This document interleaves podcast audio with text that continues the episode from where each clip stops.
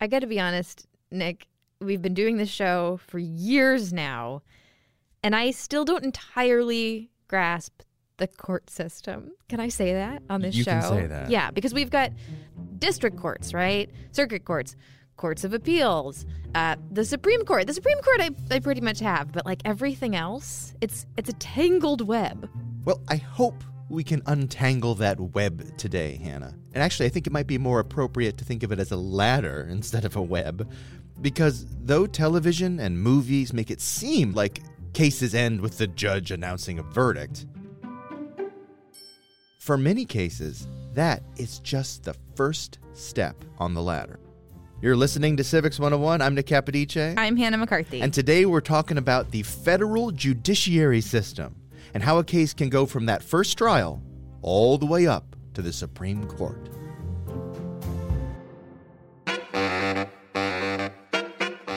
Okay, Nick, I just want to make sure I understand the difference between the federal judiciary system and the state judiciary system because most people, if they're going to be dealing with the legal system, say a divorce or a contract dispute or even like a traffic violation, that is all happening in state court. Yes, and uh, to complicate it, every state has completely different laws. Federal laws are for the country as a whole. But I will say that individual state court systems do look a lot like the federal court system. Like the same structure. Right. And what we're discussing today, you know, trial courts and appeals and the Supreme Court, it's probably pretty similar to what you're going to see in your own state. So there's three main levels to the federal judiciary. Um, the first is the district court level, which is the trial court level. This is Erin Corcoran.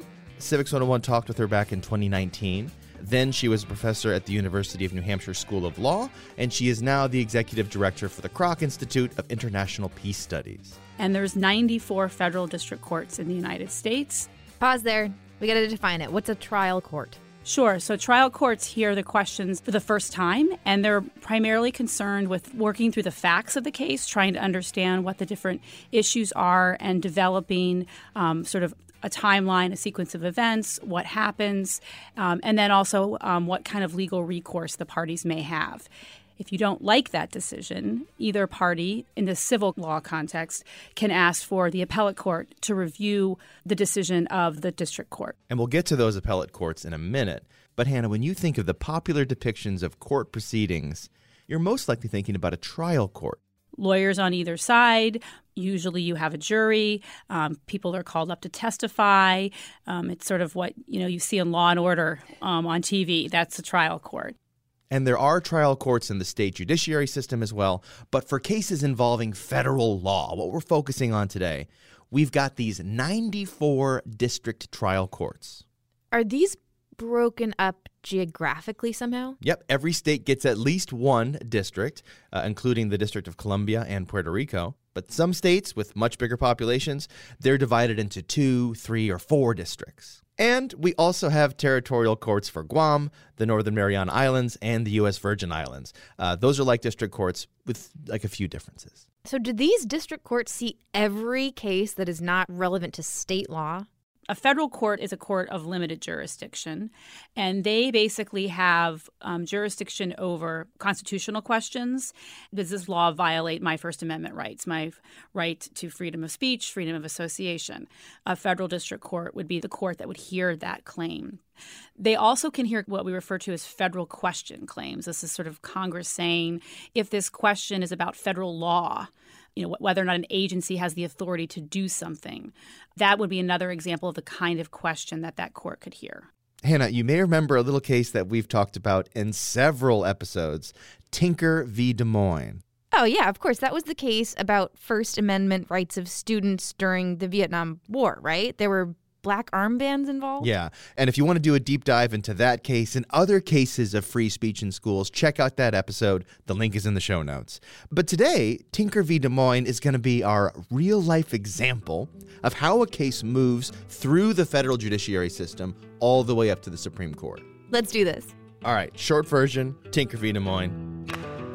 1965, Mary Beth Tinker and her brother John, along with her friend Christopher Eckhardt, wore black armbands to mourn the dead on both sides in the Vietnam War. These were worn in protest, and they were suspended. And they sued their school district for that suspension. And here's a quick clip of John Tinker talking about what happened when the school board got wind of their plan to wear these armbands. And the principal got a hold of the other principals in town and they had a meeting and they decided to not permit the wearing of black armbands. And then I went to classes uh, uneventfully for the first half of the day. The first uh, period in the afternoon, there was a phone call. John Tinker, report to the office. So I did. And I talked with the principal of the school for a long chat, maybe 45 minutes or so. And uh, he said that he thought maybe I'd gotten bad information or information from bad sources. I might, there might have been some communist influence that would cause me to think the way I did about the war. He said that uh, it's going to hurt your college career and so on. And at the end, he said, um, I'm going to ask you to take off that armband. If you take it off and go back to class, it'll just be treated like nothing happened at all. He said, But I don't think you're going to do that, are you? Well, we wouldn't be talking about this case if he did. That's right. Uh, the students were suspended. Uh, they sued the school district in the U.S. District Court for the Southern District of Iowa, saying the policy against these armbands that had been created violated their First Amendment rights. Aha, so this is a First Amendment case, which means it has to do with federal law and not state law, which is why it was filed in a federal court, yes? Yes. Uh, the district court sided with the school district and dismissed the case. Okay, but we know they appealed it. They appealed it. Yeah, a party can, in most cases, appeal the decision to a higher court, known as an appellate court, if they think the lower court was wrong in some way. These higher courts are the next level up in the ladder. They're called the United States Courts of Appeals, also known as circuit courts. And there are 12 geographical circuit courts and one federal circuit court. So, how does someone know which circuit court to appeal to? Circuit courts cover different regions. So, 93 of the districts are lumped into 11 circuits, and the District of Columbia gets a circuit court all to itself, and that's known as the DC Circuit. And those DC courts cover a lot of federal legislation, given that the U.S. Capitol is located in that district. And you also said there is a federal circuit court of appeals. How does that one work?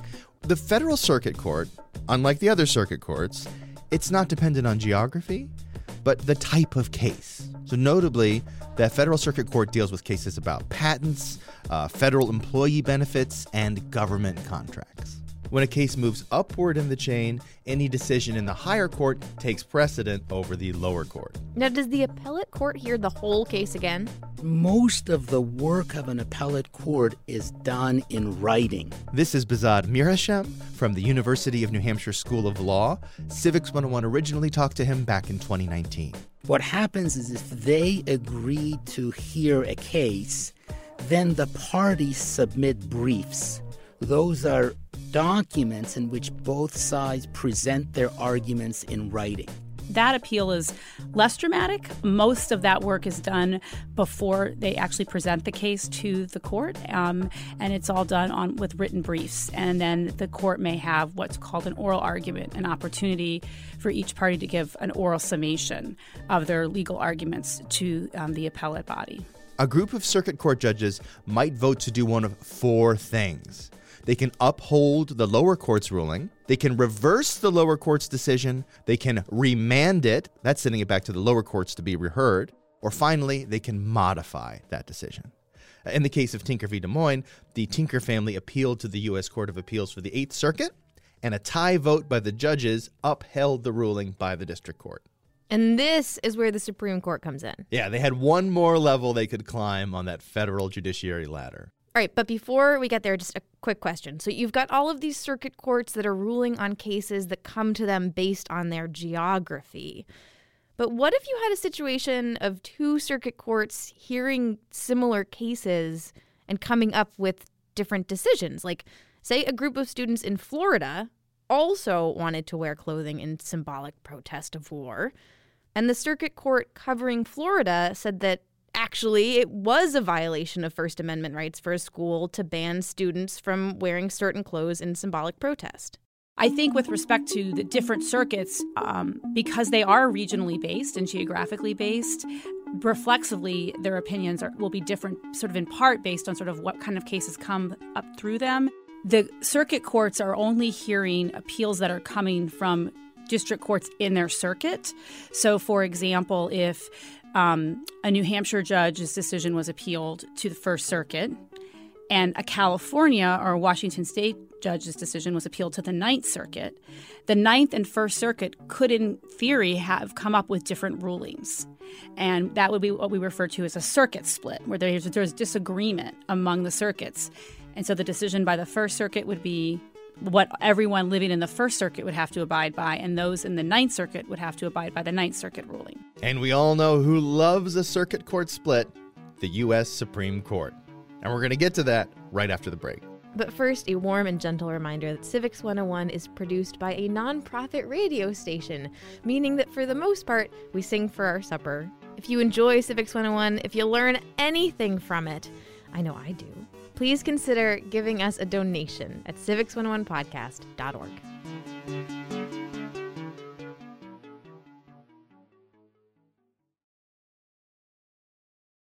All right, we're back. We're talking about federal courts. And let's look back at our federal judiciary ladder real quick, Hannah. We've got district courts where trials happen. There are 94 of those spread out across the country. And then we've got the U.S. Circuit Courts of Appeals. There's 12 of those, and one federal court of appeals. Okay, I think this means that we have finally reached the Supreme Court. We have talked about a lot of Supreme Court cases on this show, and a lot of them started months, if not years earlier, in lower courts, in district or state courts. What makes a case worthy of the Supreme Court? All right, so as we said, district courts hear the original cases. That means they have something that's called original jurisdiction. Now, federal circuit courts hear appeals, meaning they have appellate jurisdiction. But the Supreme Court is special. Here's Behzad Mirhashem. The U.S. Supreme Court has both original and appellate jurisdiction. Its original jurisdiction is basically over uh, a, a, few kinds of cases. Say, you know, there's a dispute between New Hampshire and Maine over where the boundary line is. And so that kind of a controversy between two states, the Supreme Court has original jurisdiction over it. But mostly its jurisdiction is appellate. It reviews cases that come to it from the lower courts it has broad powers to basically exercise that kind of jurisdiction over cases that are deciding issues of federal law or federal constitution. So, again, this includes cases that are coming up through the federal court, those district and circuit courts we just talked about, but also cases that may have started in the state court system, but that end up involving questions of federal law in some way. But as you can imagine, there's like tens of thousands, hundreds of thousands of cases like that every year. And so the kind of cases that they take, uh, agree to review, uh, generally speaking, are either cases where the lower courts have strongly disagreed. A federal appeals court may disagree with another federal appeals court. You have those kinds of splits in authority. The circuit court splits. Right. Federal law isn't exactly federal if different parts of the country can't agree on how that law is interpreted. Or, very occasionally, if there is an issue that they consider of such enormous importance that they decide to hear the case even before such a uh, split has developed. Behzad mentioned that the Supreme Court could get thousands of these appeals a year. And we know it does not hear all of them. Not even close. The Supreme Court is discretionary. It chooses which cases it thinks need to be reviewed because for some reason a lower court's decision wasn't enough. There's different categories of cases. Obviously, one major category is uh, cases arising under the federal constitution, First Amendment issues about free speech or uh, religion, uh, Second Amendment gun rights, Fourth Amendment search and seizure, uh, so, federal constitutional rights are a, a big part of their docket.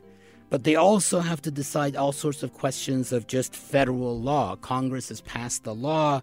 There's disagreement among the lower courts about what that law means. And so they're interested in important issues of, you know, federal statutory law as well.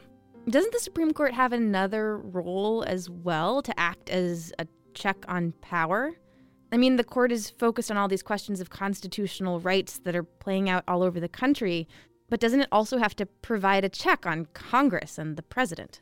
Generally speaking, the courts don't like to get involved in actions that the president or Congress are taking, usually because those are are often seen as political questions. This is Erin Corcoran. However, there are times in which either branch of government may be overstepping their constitutionally prescribed limits. Um, and that is when the court has a vital role in checking that power to say, you, president, don't have that power under the Constitution, um, and we're going to stop you from doing that because it, it, it does violate the Constitution. So the Supreme Court is constantly weighing questions of constitutionality, both in cases dealing with the powers of Congress and the president and in whether to take up appealed cases from all around the country. Okay, let's go back to Tinker v. Des Moines, right? Because this is a constitutional question here. You have students who think that the school district creating this policy is infringing on their constitutional right to free speech. So once you figured out that your case might be a good candidate for the Supreme Court, what do you need to do to convince the Supreme Court to choose your case over all the other cases they have to weigh. You write a pitch. Once they've gone to the through the circuit court level, a party can appeal and ask as a matter of discretion that the Supreme Court take on that case. That party would file what would be known as a petition for certiorari to the Supreme Court. Sometimes just called a cert petition. The Supreme Court votes on whether or not to hear that petition. Um, and then, if they decide to hear that petition, they will then schedule a briefing schedule and oral arguments for that. They get many thousands of these uh, so called cert petitions every year, and they grant cert in a small fraction of those cases. I think it's important to understand that most people think of appellate courts as being in the business of correcting errors of lower courts. The Supreme Court has said many times they don't have the manpower to do that. There's too many errors. So they don't take cases just to correct errors, they take cases to resolve these sort of important disagreements that have emerged among the lower courts. So in Tinker v. Des Moines, the students and their attorneys submitted a cert petition saying something like, hey, this is a First Amendment case. We think you should consider it. And the Supreme Court said, you know what? Yeah, you're right. Is this the intense oral argument part? Almost. Before that, the two parties submit their arguments in writing. And then there are also amicus briefs. Amicus briefs are briefs filed not by the parties, but by friends of the court, some organizations that have an interest in the issue.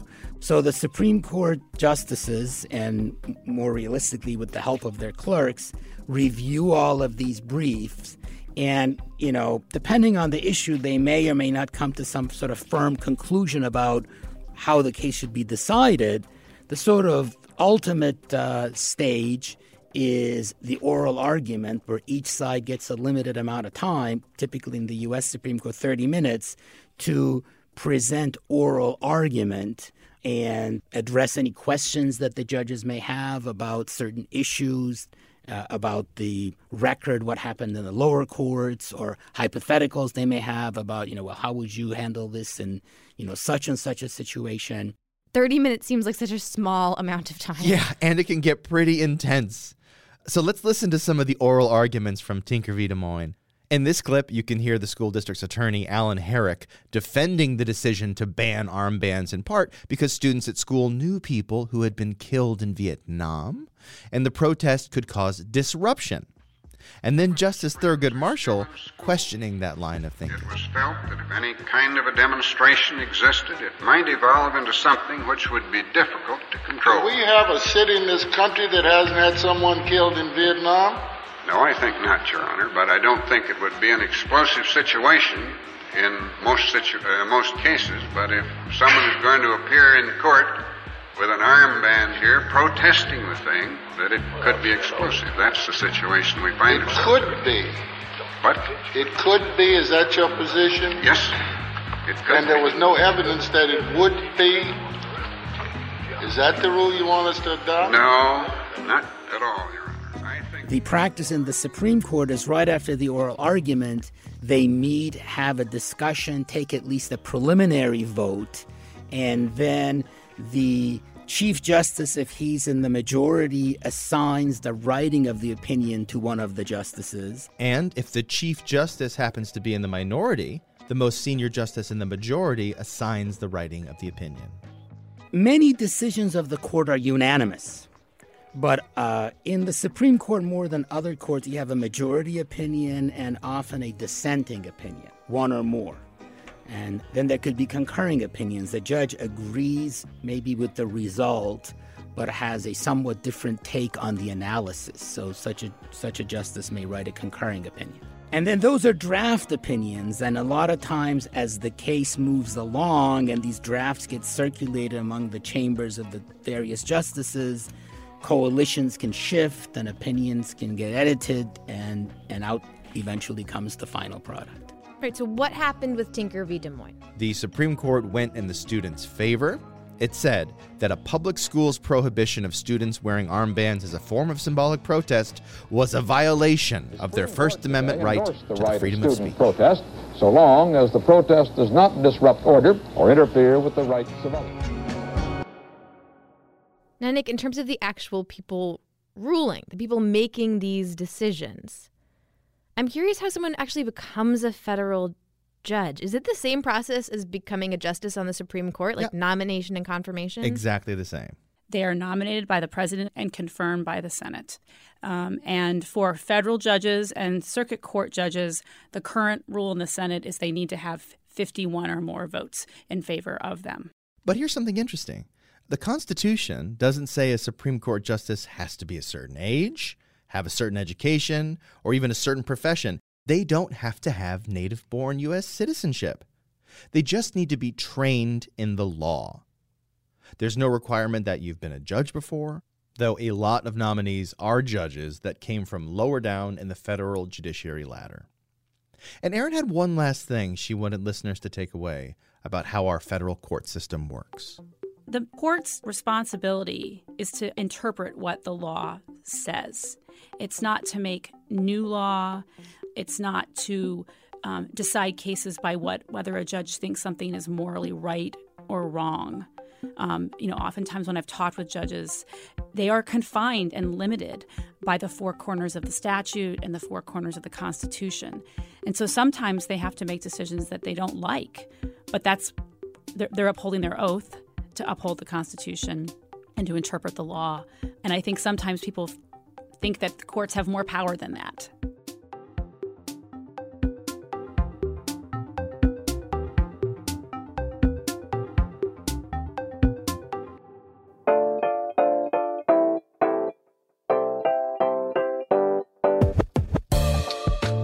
This episode was produced by Christina Phillips with help from me, Hannah McCarthy, and Nick Capodice. Our staff includes Jackie Fulton. Rebecca Lavoie is our executive producer. Music in this episode by Ketsa, BioUnit, Sven Lindvall, Frequency Decree, New Thiel Records, Rocky Marciano, Walt Adams, and Arthur Benson. If you got a little something out of this episode and you're a fan of Civics 101, please leave us a review wherever you're listening. We love to know what you think, what you like, what you don't, and how we can be the best little civics podcast in the world. Civics 101 is a production of NHPR, New Hampshire Public Radio.